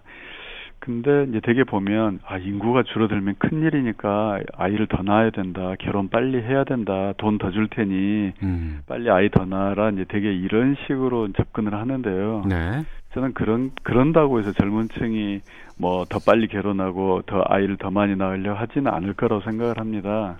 오히려 뭐 젊은 사람들은 좀 기분 나쁘게 한 정책일 수도 있다고 보고요. 음. 그게 그러니까 너무 그러니까 목적이 그렇다고 해서 인구 감소를 전면에 드러내기보다는 그러니까 청년들이 하고 싶은 것 또는 청년들이 더 잘할 수 있는 일 이런 것을 마음 놓고 할 수 있는 여건을 만들어주는 게 네. 결, 결과적으로 어, 인구 감소 문제를 좀 완화하거나 또는 음. 해결하는 음. 방법이 되지 않을까 생각을 합니다. 좋은 제도적 인프라가 만들어지면 청년들이 하지 말라고 해도 와서 사업하면서 결혼하고 애 낳고 할 거라고 생각이 되거든요. 예, 알겠습니다. 자, 강원 창조경제혁신센터의 한정호 센터장 과 함께했습니다. 오늘 말씀 고맙습니다. 네, 감사합니다. 아, 그럼 여기서 지자체 스스로가 군민 감소를 대비하기 위해 인구 늘리기에 두 팔을 걷어붙인 곳이 있습니다. 경북 의성의 김주수 군수를 연결하겠습니다. 안녕하십니까? 네, 반갑습니다. 네. 네. 먼저 의성군이 인구 늘리기 지원 조례 제정에서 다음 달부터 시행한다고 들었는데 어떤 내용인지 소개를 해주세요.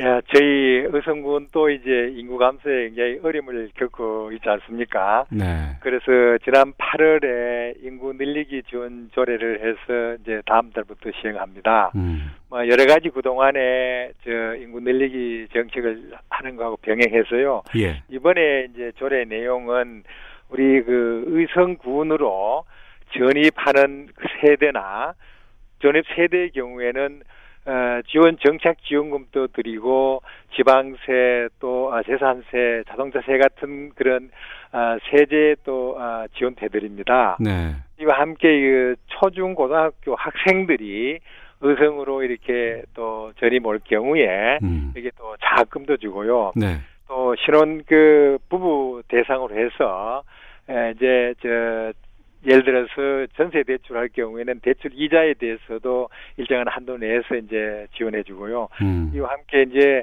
관내 예식장이나 이러한 그 의성에 이제 오셨을 때 정착이 쉽고 또 여러 가지 그 지원을 늘려서 어, 의성으로 이렇게 많이 이제 오시게 하는 그런 제도예요. 이번 뭐 재정해서 의성군도 이제 그동안의 시책과 어, 이번 시책이 병될 거는 앞으로 어, 저출산 문제와 또 병행해서 인구 이렇게 감소가 좀 줄어들 거로 예상하고 있습니다. 네. 이 조례 제정할 때 좀 참고를 했던 다른 지역의 케이스 같은 게 있습니까? 아, 뭐 저희들은 일반 이게 많지는 않았어요. 저희들 이제 에, 저희들 중심으로 해서 이제 학교들하고 연구해서 이렇게 했었습니다. 예. 지금 의성군의 인구가 어느 정도 되고 얼마나 줄고 있는 추세인지도 좀 말씀해 주세요.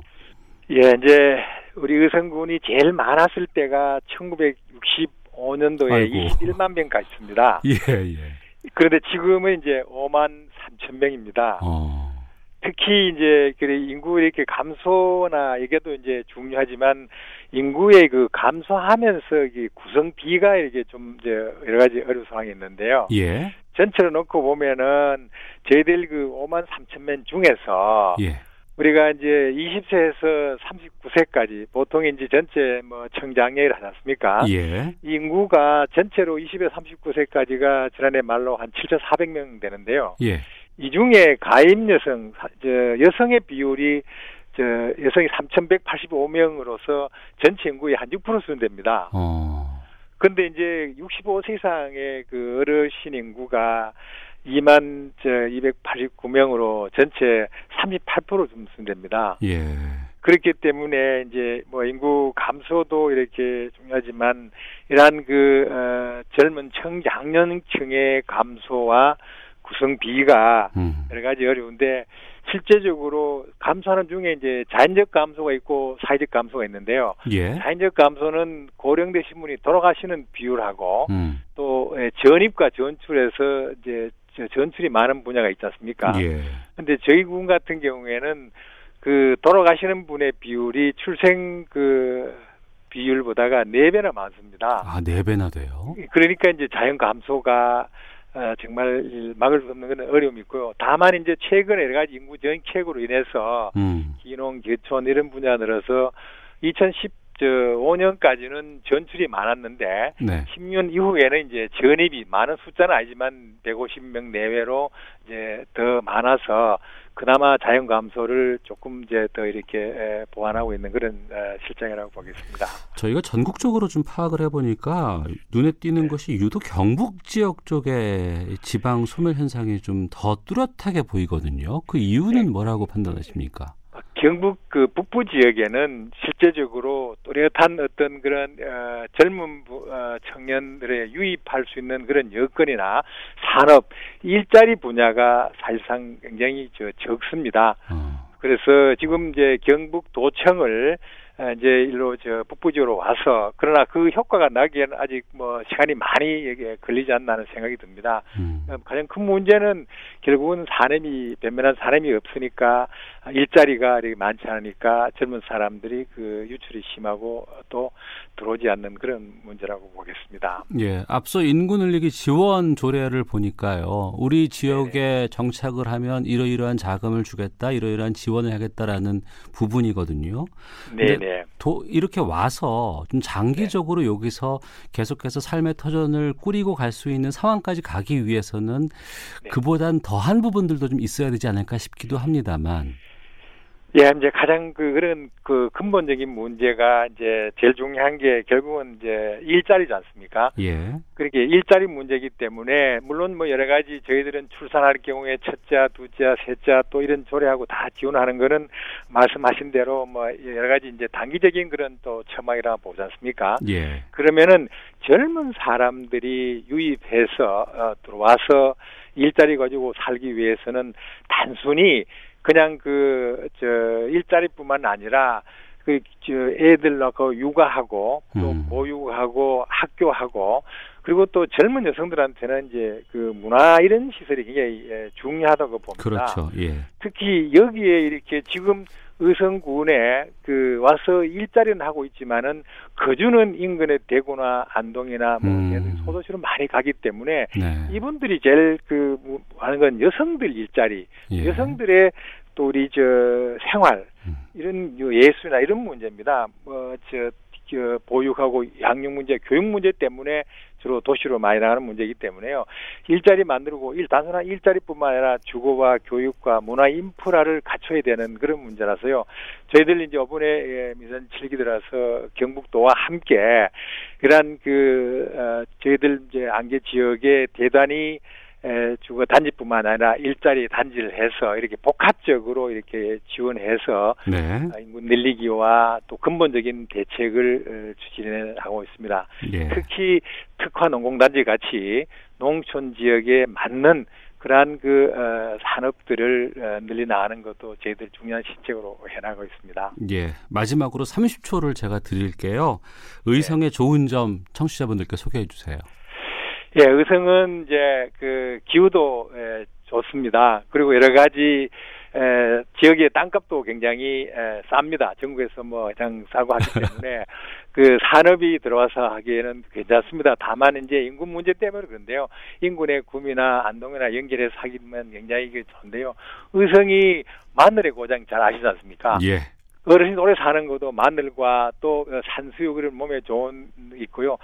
저희들 그 특산품이 전국의 10위권 안에 들은 특산품이 경북에서 가장 많습니다. 음. 그렇기 때문에 또 공기 좋고요. 그렇기 때문에 오셔서 새로운 이제 우리 농촌 지역에 그 활력을 불어넣기 위해서 다양한 문화 예술도 하니까 오시면은 자 좋습니다. 지금 기농 인구가 제주나 서귀포 빼놓고 전국에서 제일 어, 많습니다. 알겠습니다. 그만큼 살기 좋다는 그런 증거 아니겠습니까? 예, 경... 젊은 친구들 오면 좋겠습니다. 네, 경북 의성군 김주수 군수였습니다. 말씀 고맙습니다. 네, 고맙습니다.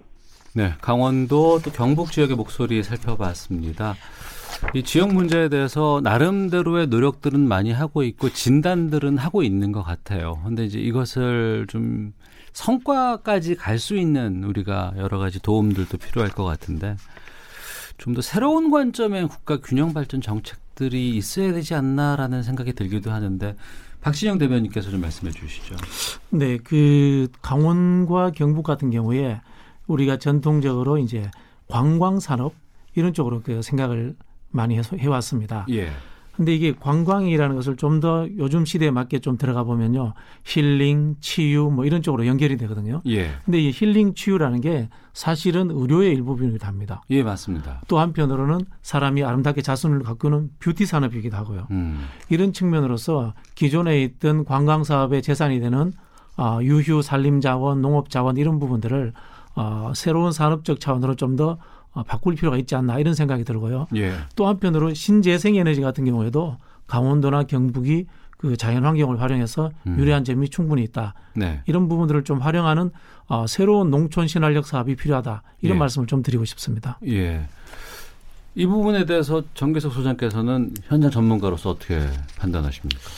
예, 마침 저는 한 열흘 전에 의성 군수님을 뵀어요. 아, 그러셨어요? 예, 제가 네. 좀 의성 쪽 마을 일을 제가 참여하는 부분이 있어서 어, 어 이제 의성 어려운 점 군수님이 많이 얘기하셨는데 예, 아, 예. 그렇기 때문에 군수님이 노력을 많이 하셔서 음. 어, 농식품부 차관까지 하셨던 분으로 제가 알고 계시는데 잘 아시죠, 그러니까 예. 의성이 지금 전국적으로 세 가지 부분에서 뜨고 있는 핫스팟이라고 저는 생각해요. 예. 첫 번째는 뭐 다들 아시겠지만 영광스럽게도 어, 지자체 소멸 위험지수 1위에 등극을 했어요. 영광스럽게 영광스럽 아, 군수님이 스스로 그렇게 그렇게 표현을 하신 적이 예, 있습니다. 예, 예, 예. 그두 번째는 뭐 컬링으로 의성이 떴죠. 아, 컬링 많은 소녀 예, 유명했죠. 어디 붙어 있는지 예, 모르는 데인데 컬링으로 이제 의성이 음. 됐고 그리고 농사 짓는 분들 중에서 마늘이 참 의성이 좋다고 돼 있어요. 예, 저는 그 마늘을 이제 마을로 이제 바꾸고 싶어요. 왜냐하면 음. 의성이 이제 노력을 많이 해서 네. 위기감 같은 게 있겠죠. 음. 어, 100억짜리 사업을 하고 있습니다. 아, 농식품부 사업인데요. 활기찬 농촌 프로젝트 시범 사업. 간단히 25가구 정도 되는 기농인이 네. 한 5년 동안 체류할 수 있는 농장 주택을 지금 거의 다 만들었어요. 음. 근데 이분들이 이제 와서 기농 연습만 하고 갈 게 아니라 네. 협동조합을 만들게 돼 있습니다. 예. 그러니까 이분들이 책임지고 100억짜리 사업을 이제 하셔야 되는 이제 음. 새로운 음, 방법론 같은 것들을 지금 시도하고 있고요. 그리고 최근에 경북도 사업인데 이웃사촌 시범마을 대상지 네. 로 의성군 안개면이라는 곳이 선정이 됐어요. 예, 예. 천억까지 예산이 투입될 수도 있다라고 어. 지금 계획을 세우고 계시는데 예. 300명 정도 되는 청년 18세에서 40세까지죠. 어. 300세대 청년이 정착할 수 있는 타운을 일단 만들고 집만 있으면 안 되기 때문에 이 사람들의 일터, 일자리 이런 것도 같이 이제 조성을 하는 그런 음. 일들을 지금 벌이고 있고요. 예. 그리고 도시재생도 의성이 지금 시작을 하고 있어서 음. 전국적으로 주목을 해봐야 될 사이트인 것 같아서 여러 가지 실험이나 모델들 현장에 적용하고 있는 곳이라서 의성을 주목할 필요가 좀 있다는 생각이 듭니다. 네. 우리가 뭐 여러 가지 비유를 할 때 뭐 사람 몸에 비유하고 병 걸릴 때 비유하고 있을 때 뭐가 안 좋거나 그러면은 그게 더 이상 회생불능이면 음. 도려내야 된다 뭐 이런 얘기도 하지만 지역은 위기라고 해도 도려낼 수가 없어요. 그리고 함께 음. 가야 되고 그렇지 않으면은 우리 전체가 지금 죽을 수밖에 없는 상황인데 좀 대안을 확실히 찾고 좀 미래에 대한 해법들을 우리가 만들어내야 될 것 같습니다. 앞서서 뭐 여러 가지 사례도 좀 들었습니다만 좀 성공 사례, 지역 활성화 사례 같은 것들이 좀 있으면은 그것들을 좀 교보제로 삼았으면 좋겠다는 생각인데 박진영 대변인께서 좀 성공 사례 있으면 좀 말씀해 주세요. 대표적으로 제주 같은 경우에는 뭐 저희가 인위적으로 한, 했다기보다는 네. 어, 천혜의 자연 환경 요건 때문에 음. 미세먼지라든가 수도권에서 찌든 사람들이 어, 이전에서 어, 잘 살게 된 대표적인 뭐 지역으로 볼 수 있겠죠. 뭐 예. 요즘은 뭐 강원도의 속초나 이런 쪽들도 예. 이 세컨하우스 개념으로서 어. 서울의 중산층들이 어, 어쨌든 서울보다 이 집값이 월등히 싸니까 음. 어, 그런 집을 가지고 있으면서 여유 시간을 즐기는 형태로 예. 이런 형태로 좀 어, 새롭게 주목받기도 합니다. 음. 강릉의 그 커피촌들 아, 커피 카페촌 보시지 예, 예. 않습니까? 예. 안목 쪽에 예, 예, 예, 예. 그런 식으로 그 발전하는 경향들도 어. 어, 지방에서도 충분히 갖춰지고 있죠. 이거는 저기 수도권과 지방 간의 교통과 통신의 발달이 음. 어, 역할을 하는 측면이다. 좀 이렇게 볼 수 있을 것 같습니다. 네. 정기수 소장께서 보시는 성공 사례 같은 것들은 어떤 걸 말씀해 주실 수 있을까요? 저는 충청도, 전라도, 경상도 한 군데씩 저는 얘기하고 싶어요. 공평하게. 예. 충청도는 단연 홍성, 충남 홍성, 충남 홍성, 홍성 홍동면을 예. 중심으로 한 예. 음, 그곳입니다. 그곳에는 한 50 몇 개 정도 되는 소위 마을 기업 어. 또는 협동조합, 영농 법인격은 다양하지만 예. 심지어 최근에 만화방도 협동조합으로 만들어 있어요. 만화방이요? 왜냐하면 그곳엔 귀농인들이 많이 들어가 있어서 어. 중학교 다니는 아이들이 꽤 있, 습니다 아. 근데 중학교 아이들이 학교 끝나고 PC방 이런 데 가니까 예, 예. 학부모들이 마을에 아예 자기들끼리 어. 만화방을 만들어서 예. 학부모들하고 같이 이제 공간에서 같은 이제 음. 고민을 하기도 하고 뭐 이런 공간도 있고요. 네. 그리고 전라도는 전라북 또 남원 실상사 앞에 산내면이라는 곳이 있어요. 예. 제가 알기로는 산내면 면민 전체 인구 중에서 10명 중에 4명이 이제 귀농인 출신이라고 어. 들었어요. 여기는 소위 실상사 들녘 공동체 뭐 이렇게 얘기하기도 하고요. 대한대학까지 이제 만들어져 있는 음. 그런 플랫폼이 어느 정도 조성이 돼 있는 젊은이들이 잘 안 됐지만 식당을 만들어서 네. 같이 모색을 하고 이런 실험적인 시도들이 많이 일어나는 곳이고요. 그리고 경상도는 제가 아까 말씀드렸던 의성이 이제 기대할 만하고요. 음. 아, 상주도 좀 주목할 만합니다. 네. 상주는 이제 농민들, 귀농인들이 스스로 인큐베이터 역할을 자처로 해서 음. 거의 꽃감 유명하지 않습니까? 상주 꽃감 유명하죠. 예를 들면, 예, 예. 근데 귀농인들이 내려오면 꽃감 농사를 짓고 싶어도 시설이나 기반이 없기 때문에 음. 선배들이 꽃감 건조장을 빌려주기도 하고 아무 조건 없이 네. 꽃감을 가구하는 기술을 스스로 가르쳐주기도 하고 음. 왜냐하면 같이 살아가야 될 사람들이니까요. 그래서 여기는 귀농센터가 중심이었었는데 그게 이제 지역 공동체 개념까지 확장된 그게 어떻게 보면은 민간 물론 정부의 예산 지원을 받긴 하지만 민간 자조 자치 중간 지원 조직의 구실을 스스로 하려는 노력을 지금 구체적으로 하고 있어요. 네. 그래서 의성 상주 뭐 제가 말씀드린 이곳은 좀 주목할 만한 모델이 되지 않을까라는 음. 생각이 듭니다. 예. 어, 두 분과 말씀을 나눠보니까 시간이 좀 거의 많이 좀 종반적으로 좀 치닫고 있는데요. 어, 정리를 해보면 일자리 반드시 좀 지역에서 좀 필요할 것 같고 또 교육과의 연계가 상당히 좀 의미가 있을 것 같습니다. 그리고 또 하나는 어, 지역에 정착하고 또 지역을 활성화시키기 위한데 협동조합이라든가 공동체 역할도 상당히 중요하지 않나라는 생각이 드는데요. 그럼 여기서 또 해외에도 이런 사례들 많이 있을 것 같기도 하고 또 우리와 비슷한 뭐 일본이라든가 이런 쪽에서도 좀 우리가 어 이런 건 좀 어, 도움받을 만하다라는 사례가 있을 것 같은데 참고해 볼 만한 좀 균형 발전 정책들 해외에 어떤 것들이 있는지 좀 소개해 주세요. 네, 그 가까운 일본부터 말씀을 드리면요. 어 일본에는 그 총리 직속으로 마을 사람 일 창생 본부라는 기관이 있습니다. 예. 여기 이제 간사장이 자민당의 한 10선 정도 한 의원이에요. 어. 의원인데 저희 위원회하고도 지금 뭐 자매 결연을 맺고 있는데 어, 여기에서는 그, 그 인구 감소와 저성장 이런 것들에 대한 어, 대책을 만들기 위해서 인재, 정보, 재정 모든 부분들을 지방으로 이렇게 나누어지는 그런 역할들을 하고 있고요. 예.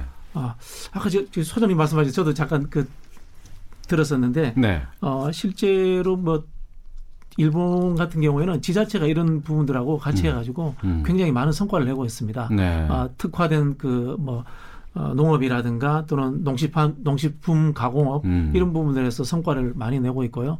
아, 실제로 수출까지도 하고 있고 그리고 이런 부분들이 또 협동조합의 형태 또는 뭐 로컬푸드 마켓의 형태 이런 형태로서 어, 제법 사회 풀뿌리에서 자리를 잡은 것으로 이렇게 보이는 것 같습니다. 네. 그리고 저희가 또 사례를 드는 게 이제 프랑스의 사례를 많이 드는데요. 프랑스는 전국에 350여 개의 공공기관들을 지방으로 이전을 했습니다. 음. 어, 그 대표적인 도시가 이제 그 어, 프랑스의 그 니스 옆에 가면은 소피아 앙티폴리에라는 폴리스라는 도시가 있습니다. 네. 가보면은 뭐 상상을 초월합니다. 어. 어 도시 인구가 주변까지 한 30만 가까이 되는데 예, 녹지 면적이 80에서 90% 가까이 됩니다. 숲 속에서 도시들이 있는 거죠.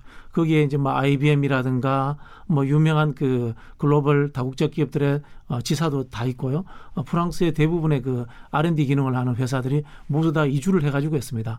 그리고 뭐 대학도 몇 개나 있고요. 음. 어, 그럼 뭐 저기 대학 그 다음에 일자리 그 다음에 녹지와 같은 환경 이런 정주 여건이 완벽하게 되어 있으니까 어, 균형 발전이 어, 아주 잘 이루어지는 그런 사례로 어, 저희들이 꼽고 있습니다. 네.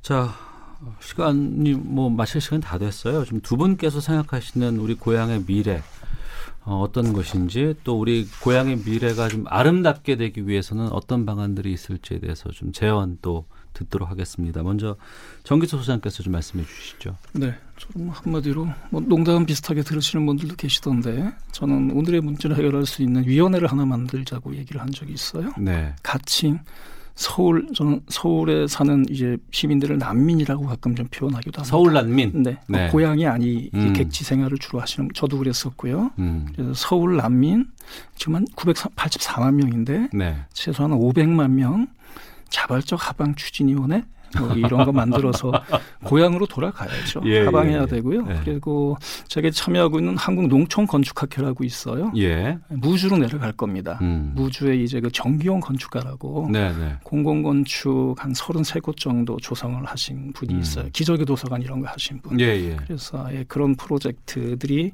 어, 지방의 좀 품격을 높이는 작업이라고 봐요. 음. 그래서 지방의 품격이 높아야 살아있는 사람들의 행복도 만족감이 올라간다는 생각이 들어서 네. 자꾸 내려가서 음. 지역의 전문가들이 돼서 지역을 살리는 작업을 직접 해야 되지 않나. 네. 뭐 이런 생각이 듭니다. 예. 아, 박 대변인께서는 아, 소장님처럼 말씀하고 싶네요, 진짜. 자유로우시니까 말씀할 수 있는 부분이 있어요. 그 네. 균형 발전 정책의 차원에서 아까 말씀하신 것처럼 어, 우리 모두의 고향은 사실 어, 지역입니다. 네. 그런 말씀을 드리고 싶고 어, 환부라고 해서 도려낼 수 없는 어, 우리의 아픈 한 몸의 중요한 부분입니다. 아, 그런 부분을 다시 살려내기 위해서는 어, 결국은 재원과 예산이죠. 예산과 인재가 지방으로 갈 수 있도록 하는 음. 그런 정책이 꼭 필요하다는 말씀을 드리고 싶습니다. 네. 글쎄요, 지금은 위기지만 또 생각해 보면 다른 나라와 비교해 봐서 우리는 정보 인프라가 너무나 잘 돼 있고 그리고 교통도 상당히 좀 잘 돼 있는 나라고 또 그렇게 막 멀거나 넓지는 또 않아요. 그래서 음. 또 우리가 조금만 더 투자를 하고 조금만 더 이렇게 삶의 활력을 좀 줄 수 있는 것들이 잘 된다 그러면 예전에 어유 그 마을에 갔더니 뭐 개가 만 원짜리 몰고 다녀 뭐 이런 얘기가 있는 것처럼 우리 어 지역이 또 우리 이웃이 다 모두가 잘 살 수 있는 좀 전 국토가 행복해질 수 있는 그런 시기가 빨리 와야 되고 그게 바로 우리 고향의 미래가 아닐까 싶습니다. 아, 지금까지 추석 특집 고향의 미래 함께 했습니다. 국가균형발전위원회 박진영 대변인, 마을연구소의 정기석 소장 두 분과 함께 말씀 나눴습니다. 오늘 두 분 좋은 말씀 잘 들었습니다. 고맙습니다. 네, 고맙습니다. 네. 오태훈의 시사본부 추석 특집 고향의 미래 오늘 준비한 소식은 여기까지입니다. 아, 저는 오태훈이었고요. 내일 오후 12시 15분에 다시 찾아뵙겠습니다. 내일 뵙겠습니다. 안녕히 계십시오.